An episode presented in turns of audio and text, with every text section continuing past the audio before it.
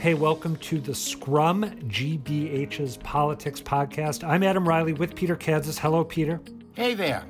Also with us in this episode, our colleague Ken Cooper. He is currently a senior editor at GBH News, the same title, I believe, as Peter, and he has a hell of a journalistic resume. Ken, for listeners who aren't familiar with where you've been and what you've done, can you give them a quick recap? Well, thank you, Adam. Um, like Peter, I've been in the news business for 40 odd years.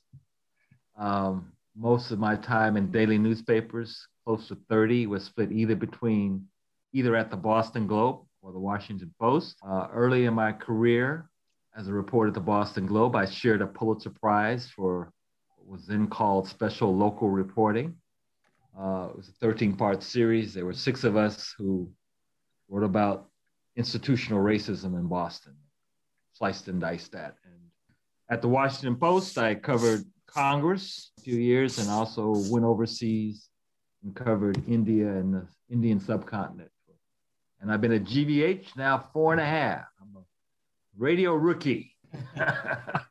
we asked Ken to join us to talk about the 2021 Boston mayor's race specifically because back in 2012, he wrote a paper for the Trotter Review, published by the William Monroe Trotter Institute at UMass Boston, titled Denver and Boston Why One City Elects Black Mayors and the Other Has Not. Three of Denver's last four mayors have been people of color Wellington Webb, Federico Pena, and Michael Hancock, who was elected in 2010 and is still in office. Boston, of course, has never had a mayor of color. So, Ken, what made you decide to compare those two cities back when you wrote this piece? Well, besides the fact that I've lived long stretches of my life in the two places and have been a political observer for a long time and a political reporter, I was struck by a sense I had among well educated, politically engaged, Black residents of Boston, I was struck by how little sense they had that it was possible to elect a Black mayor. And often the reason cited was the Black population is too small. And I'm listening to this and I'm thinking, well, my hometown, where the population, Black population is even smaller, 10% versus 22, 24% in Boston, well, we got two Black mayors already. And I started wondering about how that happened in Denver and why it hadn't happened in Boston. And, you know, I knew that, you know, Tom Menino could be mayor for life, but he couldn't be mayor forever. And I thought I could write an article that perhaps would illustrate to self doubters in Boston's Black community that it could be done, and here's how it was done somewhere else. So that was my motivation. This is not the first time actually I've written about my hometown of Denver, um, but the first time in an academic journal. The article itself is fascinating. It is packed with detail. Anyone listening to this should take the time to read it. We'll make sure to get a link online. I'll tweet out a link as well. But for people who haven't yet read it, what were the big answers that you came up with about why Denver has done this twice, and Boston never has. I think the biggest reason, and there's more than one, um, is that Black residents of Denver are less internally divided, significantly so, than Black residents of Boston. Uh, in Boston, you have not quite a third of Black residents were born in other countries, uh, most notably the Caribbean, but also to a growing extent Africa, African countries. Whereas that number, when I wrote that article in Denver, was about 8%. Uh, and there are a lot of tensions between native born and foreign born Black residents of Boston. Uh, and even within the foreign born part, there are tensions between, for example, Haitians and Jamaicans.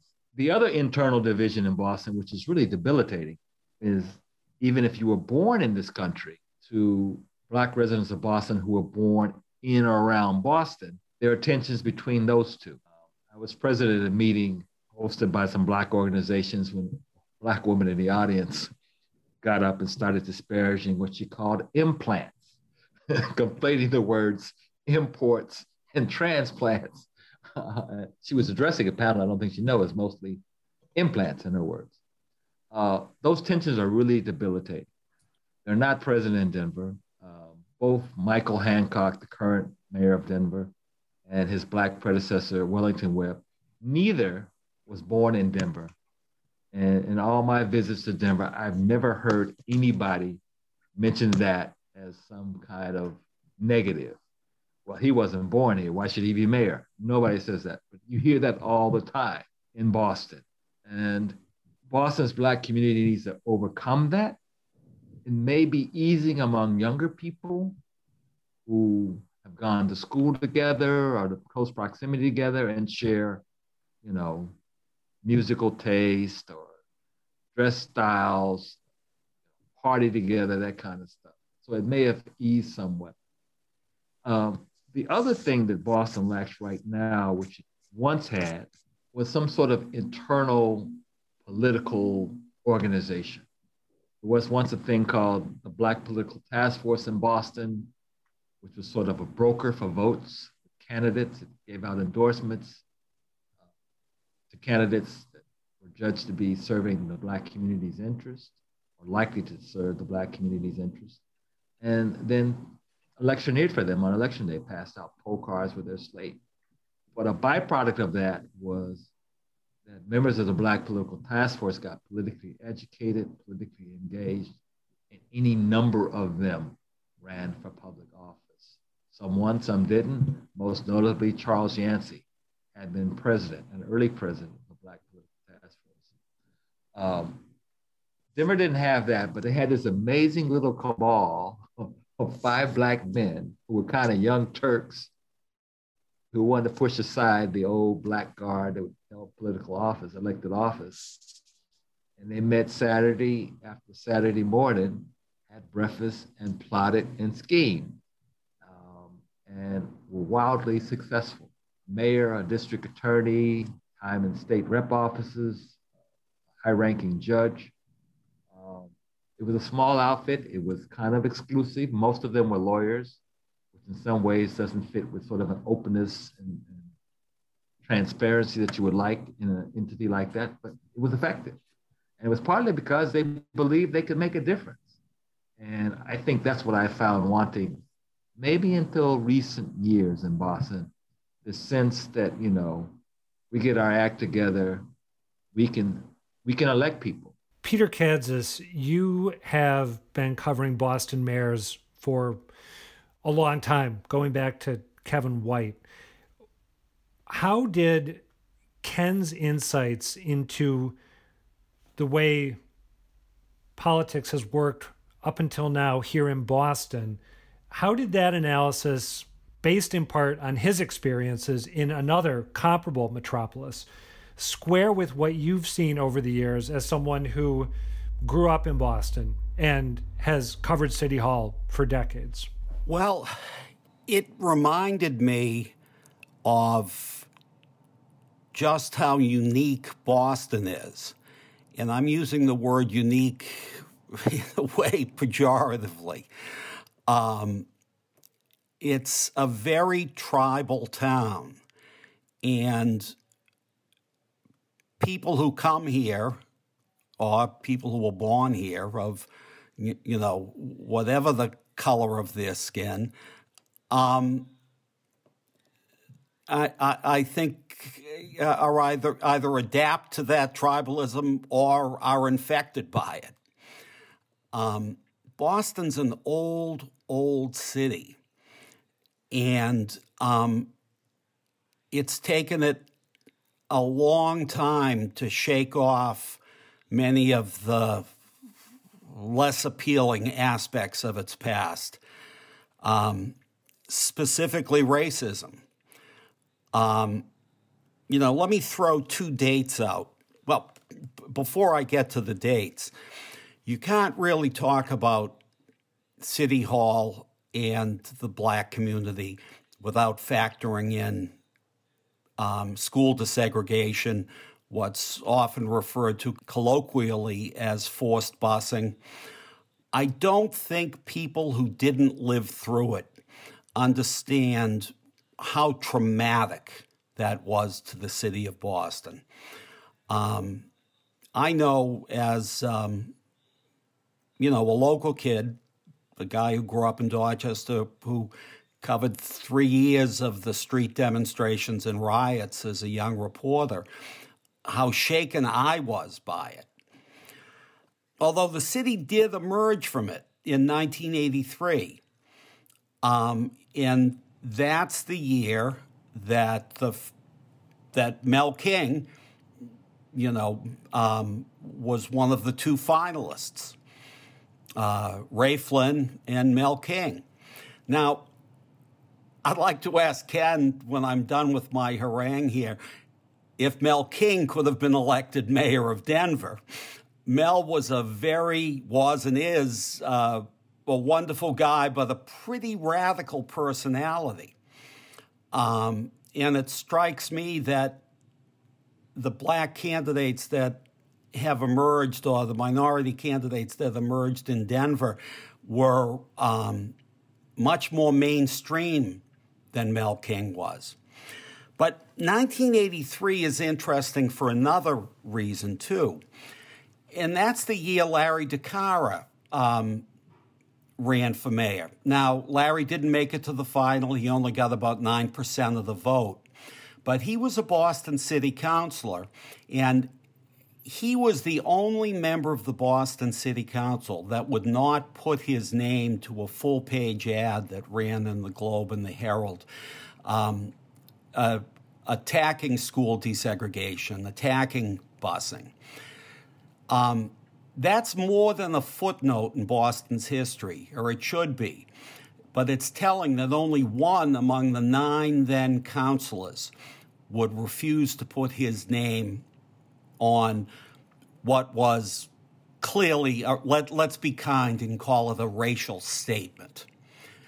Um, one of nine, but it did mark a change. That change was marked by Mel King making it to the final.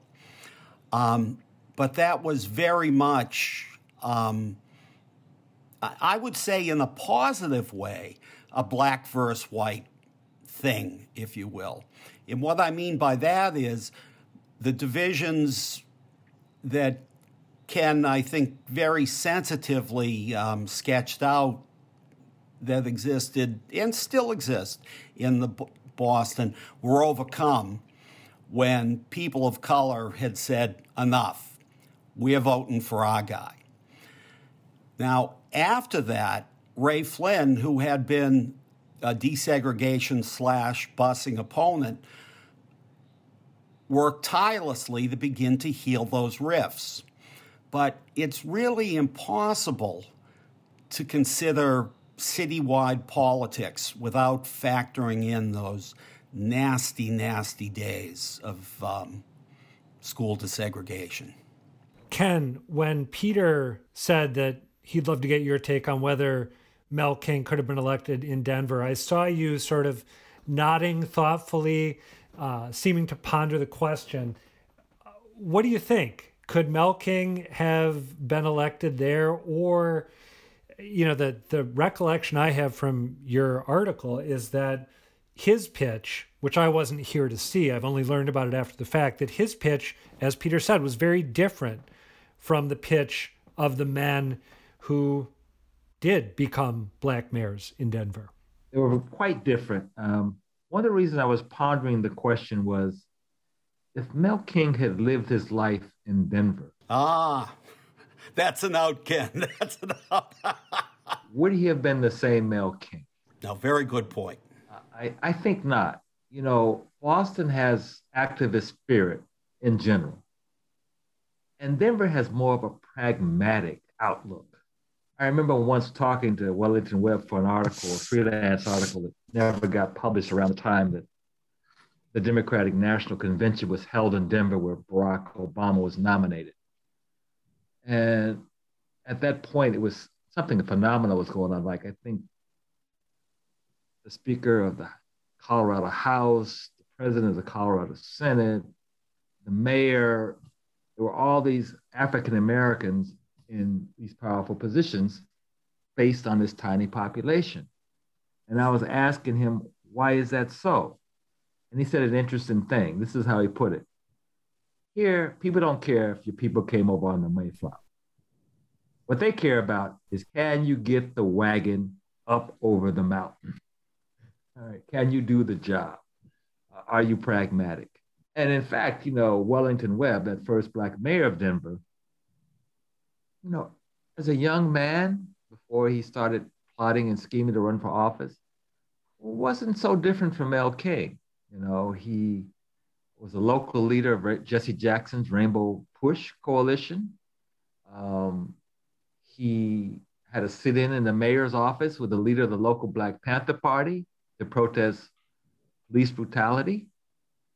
But when he ran for office, he ran basically as a technocrat. I'm confident I can do the job. The current mayor, Michael Hancock, he's a little different. He came out of the Urban League, which always has been kind of staid because they have a lot of relationships with businesses and government, um, and less radical. Um, but he had an activist background, but that's not how he ran for mayor. Um, the other thing I would say about the differences between the two cities is kind of important is this ethnic consciousness. Peter Carter referred to that, the tribalism. I'll just give you one anecdote. Uh, I visit Denver usually every summer, and I stay with my sister. And at least when I was younger, I walked from her house to the main city park and walked around it and walked back.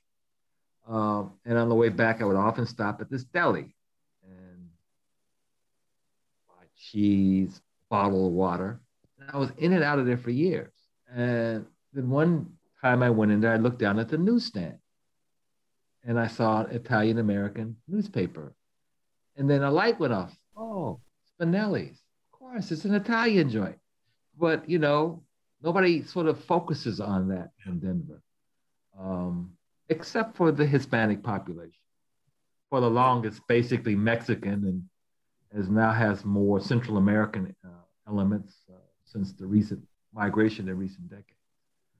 Um, but the sort of ethnic tribalism consciousness it's a newer city, a couple years, hundred years younger than Boston, maybe more than that and people aren't dug into their ethnic identity. Ken mentioning the point about, well, maybe if Mel King had grown up there, it would be different is really spot on because um, you can't consider Mel King in isolation. You have to figure him in relation to characters like John Kerrigan in Pixie Palladino, um, uh, respectively members of the Boston City Council and the Boston School Committee, who were as racist as any Southern politician, at least in my opinion. Or the likes of Louise Day Hicks, who, while I believe was not a racist herself, knew how to play the race card ever so effectively. And I'm surprised at myself how much I find myself reaching back to the past about that. But um, this is what, you know, until 1983 shaped Boston municipal politics.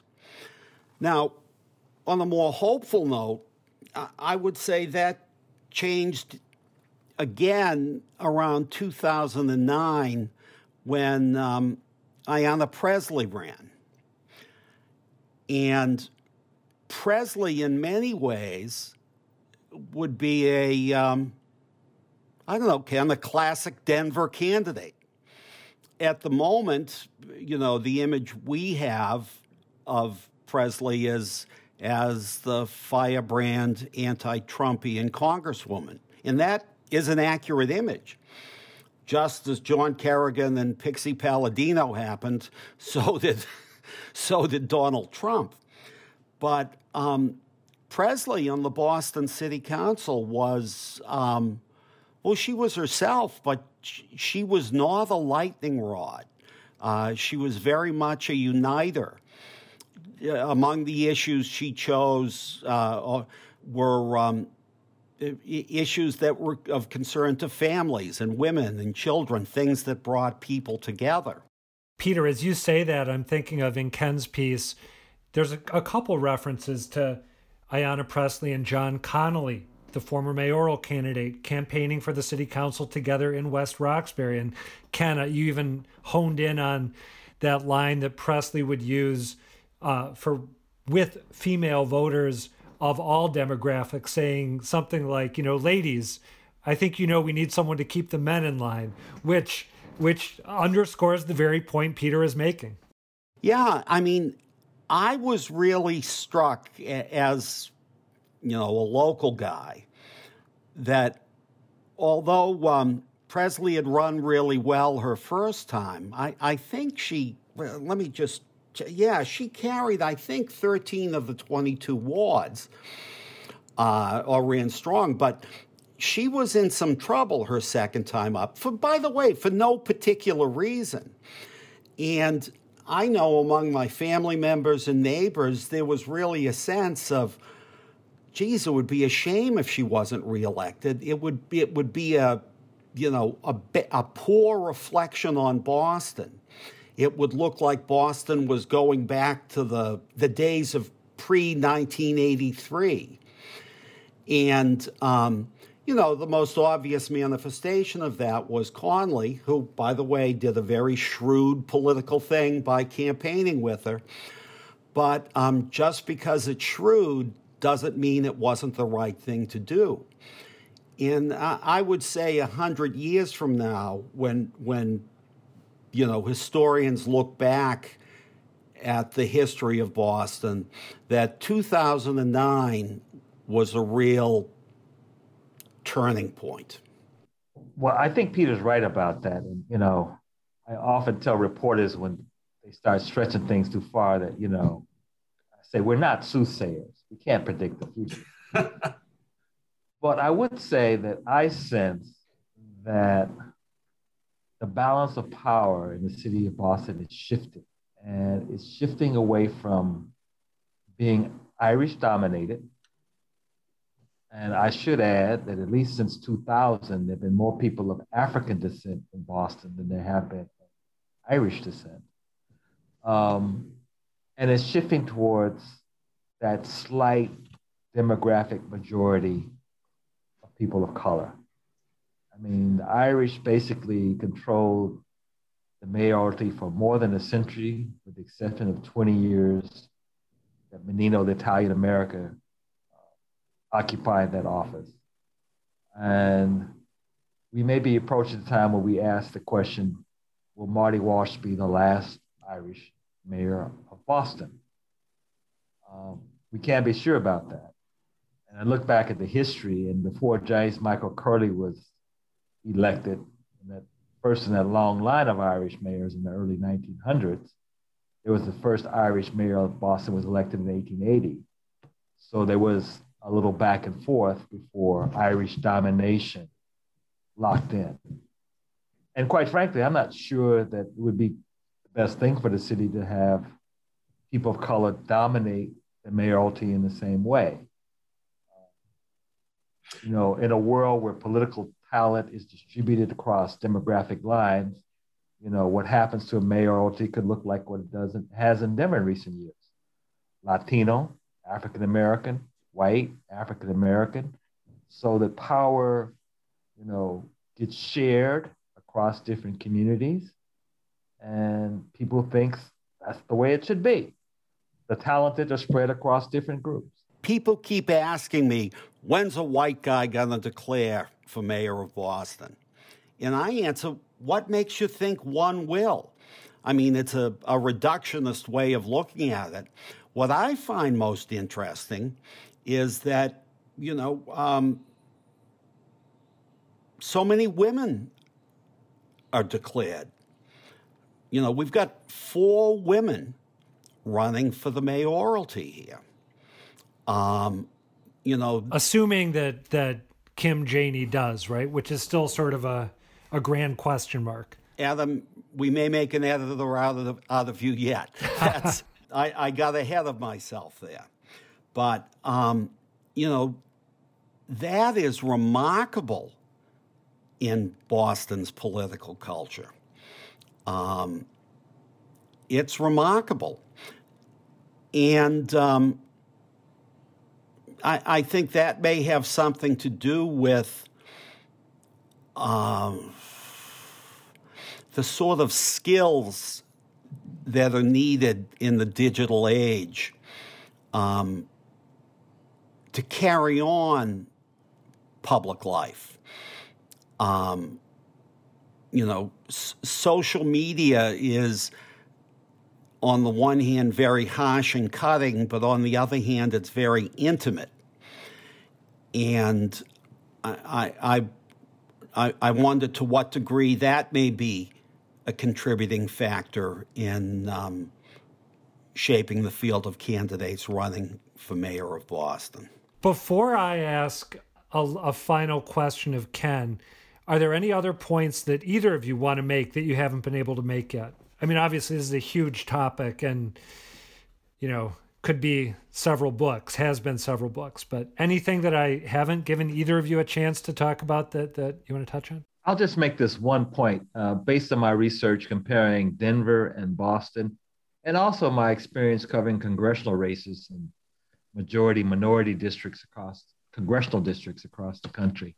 If there is going to be this time around a mayor of color elected, I strongly suspect, based on that experience and that research, it'll be the candidate of color who attracts the most white support. People of color will be fractured uh, their levels of political engagement are not as high as white Bostonians.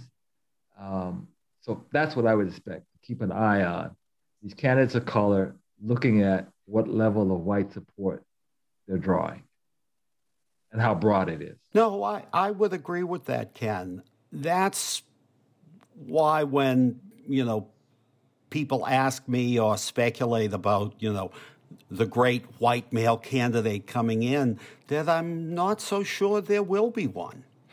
Uh, too soon to say. We've we've still got a long way to go, but um, Boston politics has changed so remarkably, you know, since 2009. Um, I would say that the one thing people underestimate about what we might call the new Boston politics, is, in very raw terms, the power of white voters who may no longer be the majority, but who are a huge block of voters. Um, so we'll have to see. I should mention, just before we get angry emails, that we do have Dana Depelteau from Dorchester, who's said he's running for mayor. He is not, I think, thought of at this point as a top tier candidate. But there's a white guy if you're looking for uh, for a white guy. I stand corrected. Ken, let me ask you one last thing before we wrap up. At the end of your piece for the Trotter Review, you outlined a bunch of steps that you thought would help hasten the day when Boston might elect a black mayor or a mayor of color. You were talking about changes in at the grassroots level that might help make this happen. Those specific changes didn't occur. We've talked about other changes that did. Are you surprised that we came this far this quickly? Not really, because I, I thought this could have happened uh, back when Menino stepped down if people had been on their toes. I mean, I think there's been some informal structures that have may perhaps accomplished some of the things I talked about at the end of that article. I think the Black Lives Matter movement brought together young people behind a common cause and animated them, gave them a boost of political energy. And I think younger people in the city, including Black people of different ancestries, have spent more time with each other in schools and sharing common interests about music or dance or fashion, social media, and maybe some of those divisions have narrowed. And I also think one of the reasons I'm not surprised in this moment because I watched what's happened on the city council. Uh, I watched with the election of black women. Um, Lydia Edwards, specifically from East Boston, first time an African American had been elected a district councilor from a district other than the Roxbury, Dorchester, Dorchester, Mattapan. And she's from Michigan, no less. Uh, don't say that out too too loud in some places. you mean she she's an implant? she's an implant. And you know, hearing Peter talk about some of those old characters from the elected school committee and the elected city council, I'm struck again about how the caliber of the members of this council today is so much higher than what we had then and not just in terms of racial outlook, but just scope, intelligence, learnedness, high mindedness. I mean, a lot of those people in that city council were basically self serving individuals. This is a pretty, pretty good city council based on you know, what they bring to the table. Too bad the government doesn't give them more of a role than they get, but it's a big improvement. Um, and what Peter says, I think about Louise Day Hicks is true from what I know. The late Paul Parks, who was an African American state secretary of education, described to me once how he was trying to calm Louise Day Hicks down. She invited him to her home. That sound like a racist? He met her in her home on Columbia Road in Dorchester, I believe and he tried to talk her down from the race bait, and she basically said, you know, it's what I got to do to get elected. And he had a clear sense that she didn't really believe it, but it was expedient, however, dishonorable. And I'm not so sure about Pixie Palladino. I've been debating whether to say this, but she was still on the elected school committee when I, as a young cub reporter at the Globe, was covering that school committee. And one day she flounced by me and was flirting with me. And I was like, really, Pixie? Racist Pixie? Really? kind of spun my head. Could be one of those things too. And governments and public, but you know, in private, other stuff happens, you know. I'm glad those days are over. I'm glad they're over. And well, the city's better for it. Shortly before Tom Menino died, we were in the green room together and speculating about you know, who would succeed him. And he told me dead seriously that he fully expected to be the last white mayor of Boston for a while. For a while. He was wrong, but what I found so interesting about it was Tom Menino was a person who he was a mean son of a gun, but he didn't have a hateful bone in his body. And what I was really struck by was the way he said, for a while. All right. That is going to do it for another installment of The Scrum. Ken Cooper, thank you so much for making time to join us. This was really interesting. Thanks for having me, Adam. And as always, thanks to you for taking the time to listen. Subscribe to the Scrum, rate us if you haven't, and talk back to us. You can email us at scrum at wgbh.org or find us on Twitter. I'm at Reilly Adam. Our producer Zoe Mathews is at Zoe S. Mathews with one T. And Peter, you are? At Kadzis, capital K A D Z I S. I'll send out a link to Ken's article so you can read it for yourself. We'll talk to you again soon. The Scrum is a production of GBH News.